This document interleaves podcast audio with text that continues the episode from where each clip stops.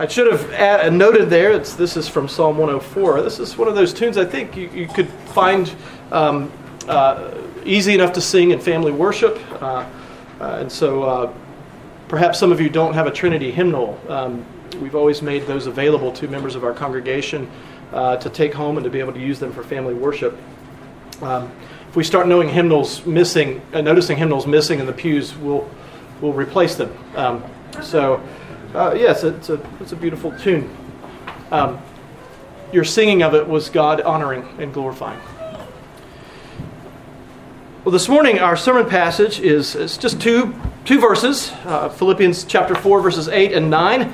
Uh, you may be surprised uh, at the end of the sermon how much can be said about two verses. I don't know. Perhaps uh, you'll be disappointed that more wasn't said. It's hard to say. Um, but Philippians chapter 4, verses 8 and 9 is our sermon passage. We'll go there in a moment, but first we'll read uh, Romans chapter 12, verses 1 and 2. So it's a 2 and 2 morning uh, this morning, 2 from Romans 12 uh, and 2 from Philippians 4. So let's turn in uh, God's Word to Romans chapter 12, verses 1 and 2, and then we'll go to Romans 4, verses 8 and 9.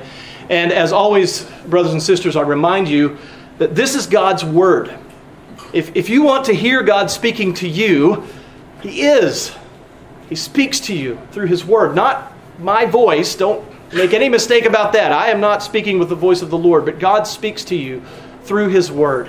And so you would do very well to give your full attention to God's Word as it is being read. And you're welcomed, of course, to read along with, uh, with me as I read it aloud. Read it silently in your heads as I read it aloud. Romans 12, 1 and 2. I appeal to you, therefore, brothers by the mercies of God, to present your bodies as a living sacrifice, holy and acceptable to God, which is your spiritual worship. Do not be conformed to this world, but be transformed by the renewal of your mind, that by testing you may discern what is the will of God, what is good and acceptable and perfect. And now turning to Philippians 4, verses 8 and 9. Finally, brothers, whatever is true, whatever is honorable, whatever is just, whatever is pure, whatever is lovely, whatever is commendable, if there is any excellence, if there is anything worthy of praise, think about these things. What you have learned and received and heard and seen in me, practice these things. And the God of peace will be with you. This ends the reading of God's word. Let us pray. Our gracious God, your word is truth. Sanctify us with the truth. Oh Lord, we thank you that we have an abundance of riches in your word. We thank you that your word is all of these things that the Apostle Paul has commanded us to think on, to consider. It is true. It is honorable. It is pure. It is just. It is lovely. It is commendable. It is excellent. It is praiseworthy. It is all of these things, dear Lord. It is the epitome of what the Apostle Paul calls us to think upon. And so we pray, dear Lord, that we would be transformed by the renewing of our mind as we think on these things and as we put into practice what, what the Apostle Paul uh, taught, what he what the Philippians and we have learned, what we have heard, what we have seen from him. We pray, dear Lord, that you would guide us as your word is proclaimed now. We pray that you would help us to hear. We pray that you would be with the one who preaches. Well, Lord, we are all sinners here. We are all in need of your assistance, of the assistance that your Spirit provides to those who desire to hear your voice. And so we pray, Lord, that you would guide us as your word is proclaimed. We pray this in Jesus' name. Amen. now you'll notice that this passage begins with the word finally.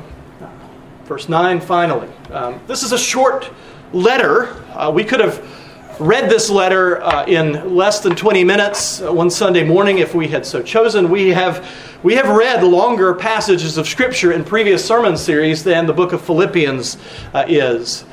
We could have done it. And so it's somewhat uh, interesting for Paul to use the word finally here as he approaches the end of this book, and yet he does. And, and so, in many ways, he is, is saying, I'm drawing this letter to a conclusion. But this word finally, it also means that what he's about to say is very important. That he wants the brothers and the sisters there in the church at Philippi to, to listen, to pay attention, to give ear to what he's about to say. Now, I'm going to I'm going to introduce this sermon a little bit differently, and you may be wondering for a few moments what I'm doing. Just bear with me, I'll try to keep it brief. Uh, but we're going to go uh, somewhat um, in, in, a, in a different direction here today. We're going to start out by talking about the theory of evolution. I, am not going to try to explain it to you. Uh, I don't believe in it. I don't believe the Bible uh, uh, permits us to believe in the theory of evolution. I think the Bible is very clear about the origins of, of all creatures, and, and especially mankind. But one of the negative effects that the widespread belief in evolution that our society has is that it has quickened the pace, at least in my estimation, my observation, it's quickened the pace of devolution. If evolution is the theory that simple organisms over billions of years mutate into more uh, complex organisms, resulting in a diversification of species, then devolution is evolution working backwards. And so sometimes I've been known to say when someone is challenging me on evolution, to say, I don't believe in evolution, I believe in devolution. I don't think we're getting better. I don't think we're moving toward a higher form of life. I think, in fact, if you look at the history of mankind, we're going downhill. Or, if you will, it's the understanding that though our first parents in the Garden of Eden were created very good, without moral spot or blemish, with superior mental and physical abilities, humankind has degenerated into lesser beings than were Adam and Eve. Now, according to what the Bible says, and if you believe the Bible, uh, then, then this is what it says human beings are the crown of God's creation. Unlike anything else he created during the six days of creation, he created mankind in his own image. He declared mankind to be very good whereas the rest of creation was, was declared to be good. Not that that's a, a mere thing, but it was certainly a mere in comparison to his declaration of the, the very goodness of mankind. Now, the theory of evolution has accelerated our devolution because it teaches us that we are no different than any animal. That we are animals ourselves. And if we are nothing more than animals, any kind of behavior that is refined or that seeks to conform to some kind of moral or ethical code is merely pretense. We're just curious apes, after all. No need to get uppity. No need to think of yourself as holier than me. Now, of course, opportunists will look to the animals and they uh, see behavior that they would like to be engaging in, that they would like to mimic. And look, they say, most animals don't have monogamous relationships, so neither should human beings, since we're just slightly more advanced animals. We're really no better than them. We've just been developing uh, uh, perhaps a little longer than they have. And so the argument, we have to admit, it has a logic to it. We're animals. Other animals behave in ways that go against the moral values that have been imposed upon us. I'll behave like the animals do. Now, by this point, some of you are asking what all this has to do with the passage that is before us, and that's a valid question, and I'm, I'm hoping that your question is going to be uh, answered right now. If you were to boil down what Paul is saying in these two verses, it would be that our thinking affects our behavior. But really, that's what Paul has been saying all along through this letter to the Philippians. Uh, our thinking affects our behavior. There are at least a couple of problems with looking to animals as inspiration for how humans ought to behave. First, animals aren't capable of higher level thinking the way that humans are. this isn't to say that, especially with certain animals, that they aren't capable of thinking. I think any of us who own, owns a pet, for instance, a dog or a cat, or if you've, if you've uh, been at all interested in the studies of dolphins and, and other animals, that they are capable of thought. It's not what we're saying at all but they're, they're far more instinctual than humans are. Much of their actions are, are based on instinct rather than, than having contemplated the merits of one course of action versus the other. Second, as higher life forms, human beings, as higher life forms, animals ought to be taking their cues from us and not the other way around. We shouldn't be looking uh, to the animals uh, for cues as to how we ought to behave. Uh, even as an evolutionist, I think you would have to see the logic in that. And so the fact is that some of those who want to behave like animals simply want to engage in behavior that is base and instinctual. They want to be free of any restri- restriction that the morality police have placed on them. But in our passage, Paul is essentially saying that because our thinking has consequences for our behavior, that we are to think upon things that will lead to virtuous behavior. Paul told them in verse 7 that the peace of God would guard their, mind, their hearts and their minds in Christ Jesus. And now he's zeroing in on the inner activity of their hearts and minds. And so he writes in verse 8 finally, brothers, whatever is true, whatever is honorable, whatever is just, whatever is pure, whatever is lovely, whatever is commendable, if there is any excellence, if there's anything worthy of praise, think on these things. Now, the biblical understanding of human nature is that what is inside a person, what they think, what they believe, has a direct effect on what they do, on behavior. Your thoughts, your beliefs will have an impact on your actions. Jesus tells his disciples in Matthew chapter 15, verses 18 and 19, but what comes out of the mouth proceeds from the heart. And this defiles a person. For out of the heart comes evil thoughts, murder, adultery, sexual immorality, theft, false witness, slander. Now, we should note that there isn't a disconnect between the mind and the heart in biblical teaching the way that there is today. But today we sometimes see where there's head knowledge and there's heart knowledge. We, got to get that head knowledge down to the heart. That's what's going to affect the behavior. That, the Bible doesn't have a concept of, of, that, uh, of that split, of that break. What's in the mind, what's in the heart of a person causes that person to do what he does.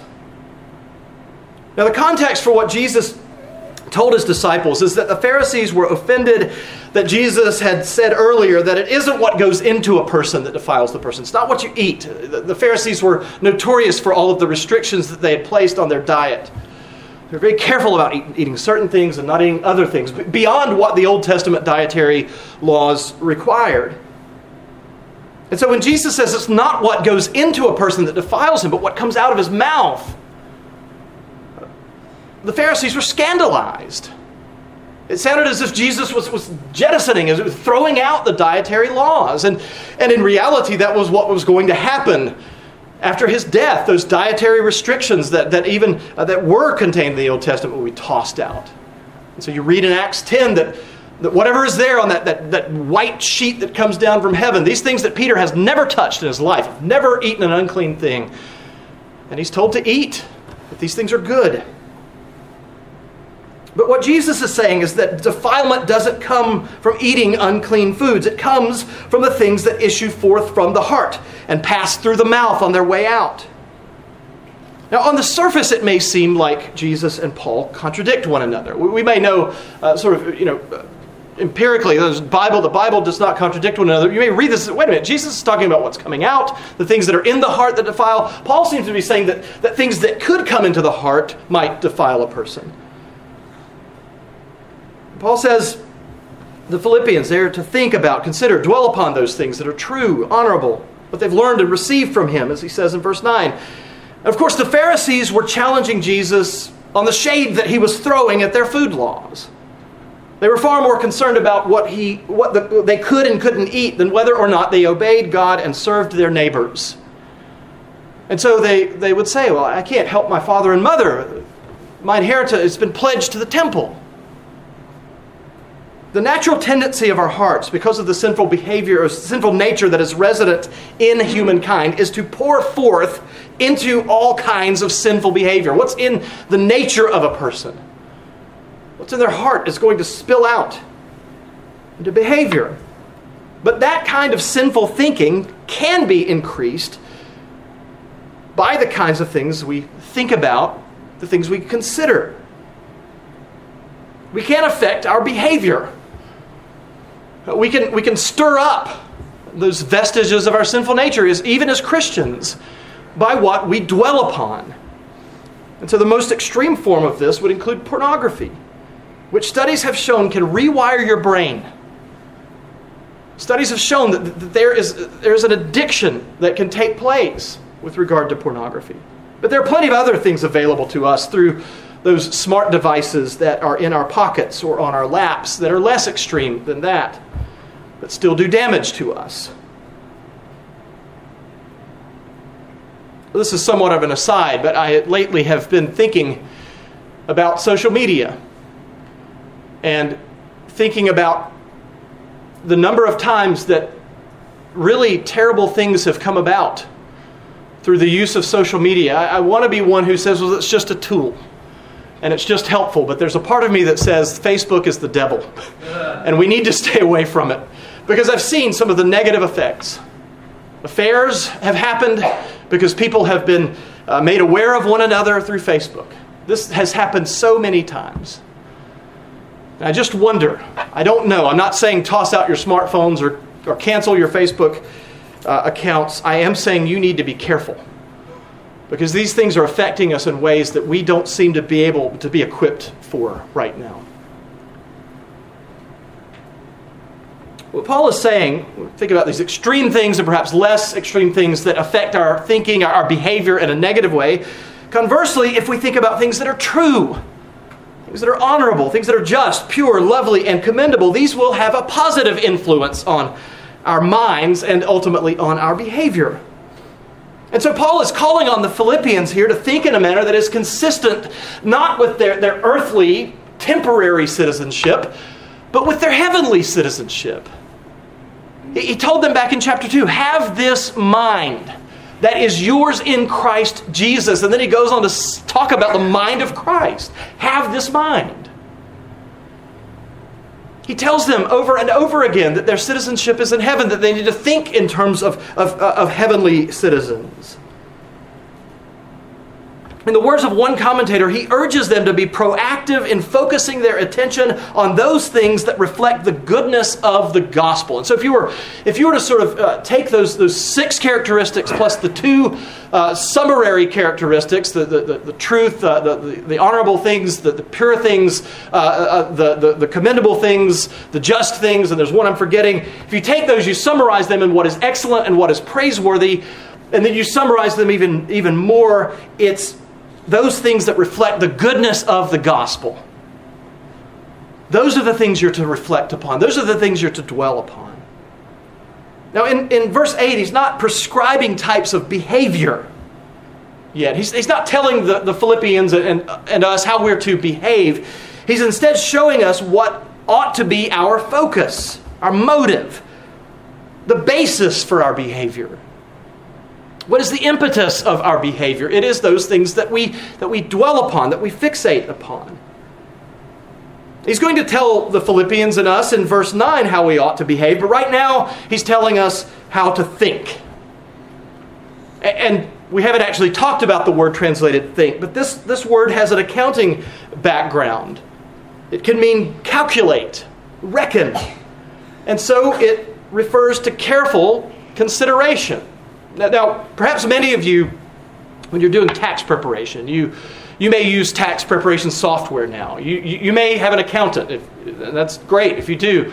But, but I can remember being a young man, my first job where I had to pay taxes and filling out the, the 1040 Easy form, which was relatively easy. But I can remember my grandfather who ran a, a small business, his, his dairy farm. And every year, he didn't use an accountant. He pulled out the card table. He had every, uh, every receipt, uh, every statement of income when he would sell, you know, when he would sell the, the, the hundreds of gallons of milk uh, and, the, and the, the money that he would, he had all of that. And he would do the taxes himself. And it was, it was what I would imagine, a, a, you know, on a very small scale, what an accountant, a CPA in a firm would do on a large scale.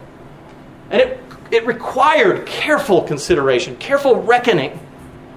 He had to be extremely careful because this was the IRS he was dealing with here. They could come after him if he did it wrong. Now, in Romans chapter 12, verse 2, which we read earlier, Paul writes, Do not be conformed to this world, but be transformed by the renewal of your mind, that by testing you may discern what is the will of God, what is good and acceptable and perfect. Paul's appeal in Philippians 4:8 is reminiscent of Romans 12:2. And Philippians 4:8 expands upon what Paul appeals Paul's appeal in Romans 12:2. It helps us to understand how our minds are to be transformed. And so there's sort of an unanswered question in one sense with what Paul says in Romans 12:2. How, how is my mind to be transformed? How is it to be renewed? Well, Paul, in a sense, answers it here in Philippians 4 8. How are we to be transformed by the renewal of our minds? By dwelling upon that which is true, honorable, just, pure, lovely, and commendable.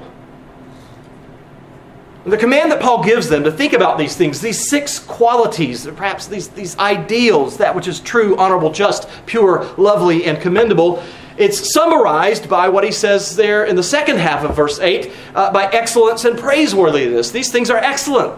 Excellent. They are the, the, the, the, the excellences that we ought to strive for. They are praiseworthy things. It means that, that other things ought to be excluded from our thinking. What are the things that you dwell on? What are the things that keep you up at night or trouble you during the day? Well, certainly things that you're worried about. If your teenage son has just recently acquired his driver's license, you've got plenty of reason to be anxious. But we also dwell on negative things that people have done to us. How easy it is for us to, to remember an unkind word, a, a, a, word that, that someone else might have said, not even thinking that it would be hurtful. And we might dwell upon that word, that, that interaction, for, for months or perhaps even years. We, we dwell on it, we turn it over. It's like, a, it's like a, a grain of sand inside an oyster, but it does not turn into a pearl. It turns into something that is, is not good and lovely and pure. We dwell on the latest political controversy. I finally, after a few years of cable television early in our marriage, had, had to, we had to give it up. I was a political news junkie. I went through all of the all of the news stations, and this was in the early days when, when Fox News was still trying to, uh, to get, uh, get out there on the, on the, cable, uh, the cable plans. And it was too much. And for, for 15 glorious years, we, we didn't have cable. Uh, now we have it again, but I, I don't even, I don't like watching that stuff anymore. It doesn't do good things to me. It may do good things for you. It doesn't do good things to me. We carefully consider all the ways that we could have sarcastically responded to the person who said something less than kind to us. How many times have you, have you done that? You walk away from somewhat of a confrontation and an hour later you think of all the zingers you could have you could have leveled at that person. Praise the lord you couldn't think of them in the heat of the moment or you would have something else to go back to and try to be reconciled over. Those are the things that we naturally tend to dwell upon. We don't tend to dwell upon this list of, of qualities this list of, of ideals this list of perhaps virtue would be a way to, to put it paul is commanding us to so fill our minds with what is good with the truth of God's word, with what, that which is honorable or majestic, with that which is right or just or good, with that which is pure or worthy of our awe, with that which is lovely or pleasing, with that which is commendable or worthy of a good report, that we don't have time to dwell on the negative things in this life. That doesn't mean that we're unaffected by negative things. It doesn't mean that we, we don't necessarily consider those things. We're not going to dwell on them. We're not going to turn them over in our minds, chewing on them like a cow chews on its cud. That's not what we're going to dwell on. That's what Paul is commanding us to, to, to stay away from, to, to dwell on, to consider, to contemplate, to focus our attention on these things that are good and lovely and true. We should cultivate a sense of the goodness of the Lord so that we're not enticed by worldly or earthbound thinking. And at the end of verse 8, when Paul says, if there's any excellence, if there's anything worthy of praise, as, we, as we've already said, he's most likely giving a summary of those six verse, virtues that he listed earlier. Anything that is excellent and praiseworthy, any, in other words, what is true, what is honorable, what is lovely, what is just, what is pure, etc. Now, some folks, and perhaps you are among them, when you read this verse, you've read this verse in the past, perhaps in your own personal study of God's Word, the first thing you think of when you read verse 8 is, is art, is music, is, is craftsmanship, um, the, the beauty of nature. You read this and you think of those things, and, and those things aren't excluded from what Paul is talking about here. By no means. But this is the, the first thing that Paul thinks about. This is the first thing that he's talking about, about when he mentions this list of good things. For Paul, what would first come to mind is anything that would earn the praise of God. Anything on here, here on earth that would, that, would, that would earn his commendation. And of course, we may not know all of those things. God doesn't regularly contemplate on uh, the artwork that you might fa- find in, in, the Dallas Museum of Art. Uh, we don't see that necessarily, but, but we do have in the Bible numerous places where God declares things that are good, God declares other things that are sinful or evil. And so we have a pretty good idea based on what is in Scripture. But Paul is he's talking about the human endeavors, the human behaviors that God looks down upon and he finds commendable. It's what God considers in human behavior to be of moral excellence that Paul is commanding us to deeply consider. The kinds of behavior and activity that God commends in Scripture. So, for instance, in Psalm 101, verses 1 to 3, it exemplifies this kind of thinking. I will sing of the steadfast love, I'm sorry, I will sing of steadfast love and justice. To you, O Lord, I will make music. I will ponder the way that is blameless. Oh, when will you come to me? I will walk with integrity of heart within my house. I will not set before my eyes anything that is worthless. Now, this does not mean that art and music and natural beauty, that, that craftsmanship, that architecture, that, that, these things are somehow worthless or base or, or meaningless. Not at all. They just don't seem to be what Paul had, had primarily in mind. They weren't the, necessarily the first things that he is commending when he speaks of these things. But certainly, by God's common grace, there are all kinds of human endeavors and behaviors, including art and music, but also scientific endeavors, the exploration of all of God's creation, including uh, the ocean, the mountains, the, the, space. All of these things are worthy and, and commendable endeavors. What Paul has said in verse 8 is very much in the abstract, however. He doesn't, he doesn't give us a concrete list of, of, of of things that we ought to think about. Go and study the Mona Lisa. We don't, we don't get that from Paul. So in verse 9, Paul gives us the practical application.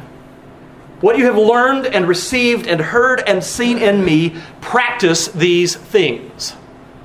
So think on these things, he says in verse 8. And then he says, You've seen me doing these things, you've heard me teach these things. You practice these things, you do these things. He's asking the Philippians to call to mind his teaching on his previous visits and his letters. And so he gives them four wells of experience to draw from the things that they've learned, the things that they've received, the things that they've heard, the things that they've seen. And so one commentator, I think, helpfully sort of divides this into two, uh, two couplets the things that they've learned and received sort of go together nicely, and the things that they've heard and seen. And he says that you, you've, you've experienced these things in your relationship with me. You know me, I was with you. The Philippians saw when Paul, at least they were aware of, of when Paul was thrown into prison. The Philippian jailer saw it, he was there. They've heard the stories, they know the things that Paul talked about. They know that when Paul and Silas were in jail and they were singing hymns to the Lord, that an earthquake took place, the, the, the door to the cell flew open, or all of the cells flew open. The jailer's convinced they're going to escape. That when he gets there, they're all gone, and then they're all sitting there peacefully. They haven't gone anywhere. So Paul is saying, Look to me. Again, we've said this before. We've encountered this kind of language in, in, Paul's letter to the Philippians. We know that Paul is not setting himself up as this primary example. Paul uh, says elsewhere, in 1 Corinthians, uh, he says, uh, uh, uh, imitate me as I imitate Christ. That's what he's calling us to do. And so, it's not just what Paul has taught them, although he's taught them much. He's also uh, told, he tells them that, that they are uh, to put into practice the things that they have received from him. He uses the word translated received in 1 Corinthians 11 23. For I received from the Lord what I also delivered to you. That the Lord Jesus, on the night when he was betrayed, and then he goes on to talk about the institution of the Lord's Supper. And so Paul seems to have in mind here the things that are received and passed along from one person to the next, one generation to the next. These are what he wants them to put into practice. He also wants them to put into practice what they have heard from him. Now, this would seem to overlap with what they've learned and what they've received, but Paul may be thinking in terms of two pairs, as we've already said. He wants them to, to practice what they've learned and received from him, but they also want, uh, he also wants them to practice, put into practice what they have heard and seen from him. What they have heard from Paul would include his teaching and those things that he has received, such as the Lord's Supper but also those things that he's passed along to them include those countless stories that Paul would have told the Philippians about what the Lord has done, how the Lord delivered him time and again. They had seen how Paul was reluctant to burden them, how he wasn't looking to sponge off of them, and yet how he was willing to receive their support when they wanted to, to support his missionary work what they have learned and received from him, from him, what they have heard and seen in him, these are to be put into practice by them. And so, this is somewhat of a foreign concept to us, but Paul is offering himself as an example of someone whose life, whose behavior, whose practice has been profoundly shaped by deeply considering that which is true and honorable and just and pure and lovely and commendable. He's not thinking of himself more highly than he ought. He's not bragging about himself, but he understands that his life has been shaped by that kind of thinking. And so he, he sort of puts himself forth as, as this concrete example of one whose life exemplifies this kind of contemplation and the behavior that comes as a result of that contemplation. He has thought upon what is excellent and praiseworthy. And these things have affected how he behaves what we think about, what we engage our minds with. It will affect what we do. God created us with minds and bodies, and these two things are intimately connected. What we think about affects how we act. What we do with our bodies affects how we think. It has been demonstrated that, that, that poor posture, that, that the way that you carry yourself in your body can affect your mindset. People who are suffering from depression, one of the things that they can actually do is, is to stand up straight, to get some exercise. Our minds and our bodies are connected. It doesn't mean that all forms of depression are going to be miraculously corrected by good posture and exercise, but it, but it helps. If we are only ever dwelling upon what is negative, on the darker aspects of this life, we will begin to lose sight of what is good and right and holy. We will forget the good things that the Lord has done for us. We'll forget his steadfast love for us. These things will be diminished for us. Ultimately, though not exclusively, Paul here is calling upon us to dwell upon the Lord Jesus Christ.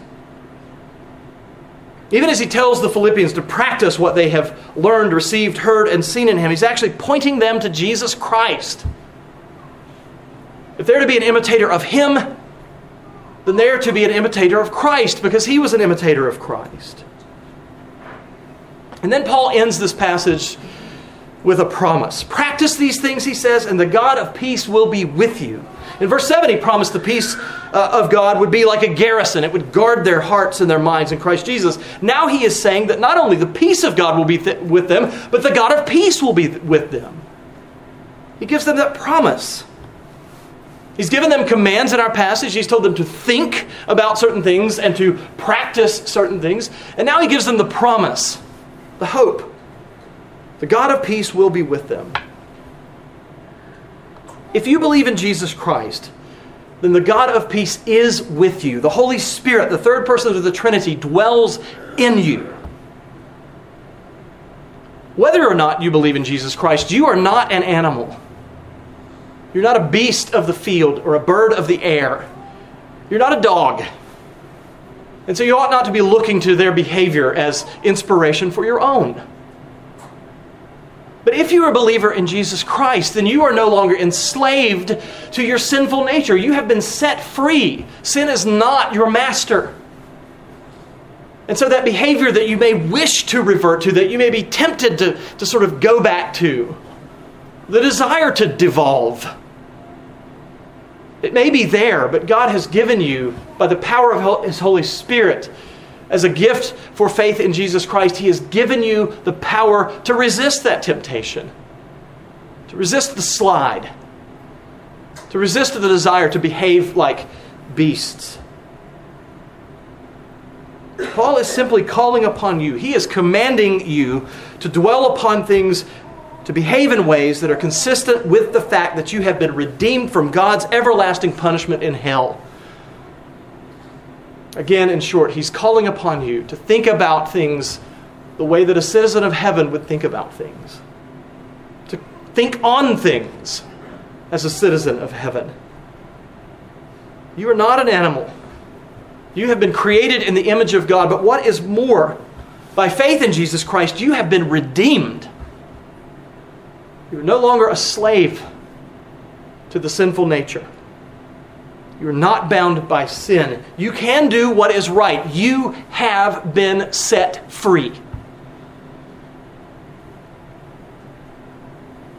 If you believe in Jesus Christ, you're a citizen of heaven. That is good news.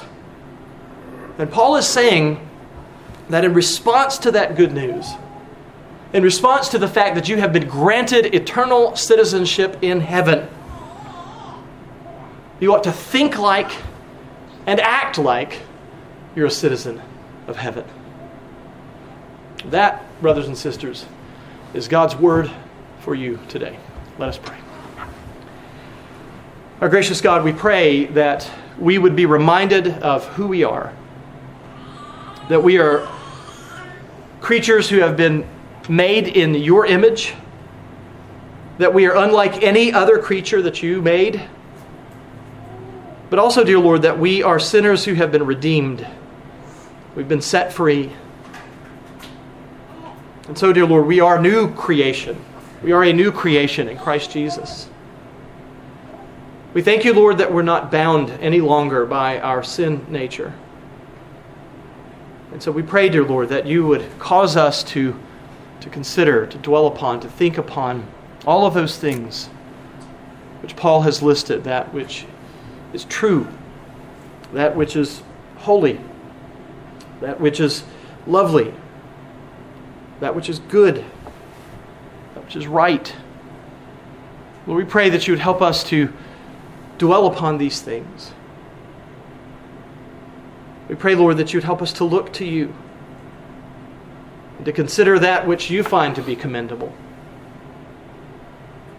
Oh, Lord, we pray that you would help us to live as citizens of the kingdom of heaven here in this fallen world. We pray, Lord, that you would remind us that Jesus Christ came and lived and died in order for us to have that citizenship. We pray this in Jesus' name. Amen.